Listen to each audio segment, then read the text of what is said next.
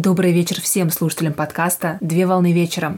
Рубрика, освещающая значение заместного слова «Слово дня». Слово для сегодняшнего разбора – редупликация. Слово «редупликация» латинского происхождения и произошло от позднелатинского слова «редупликацио» – удвоение.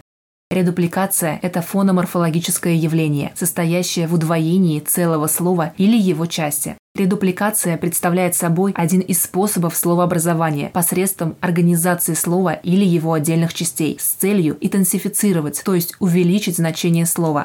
Повтор слова или его части может осуществляться как в одинаковом, так и в другом грамматическом значении, падеже числе, а также с добавлением аффиксов, приставок, суффиксов. Образованные слова лингвисты выделяют в отдельную часть речи – редупликаты. Русскоязычные редупликаты могут быть полными и состоять из слов-повторов, выражая интенсивность действия или качество.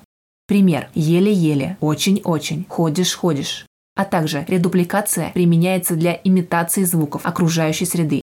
Пример – для передачи звукоподражания – му-му или для передачи звукоизображения – кап-кап. Русскоязычные редупликаты могут быть неполными, частичными, с добавлением предлога. Пример точь-в-точь. Могут быть заменой или пропуском буквы динь-дон, или могут быть со сходным сочетанием букв и слогов в пух и прах. Неполная редупликация бывает дивергентной, с изменением гласной или согласной буквы. Пример – тик-так, а также бывает осложненный. Пример – перво-наперво.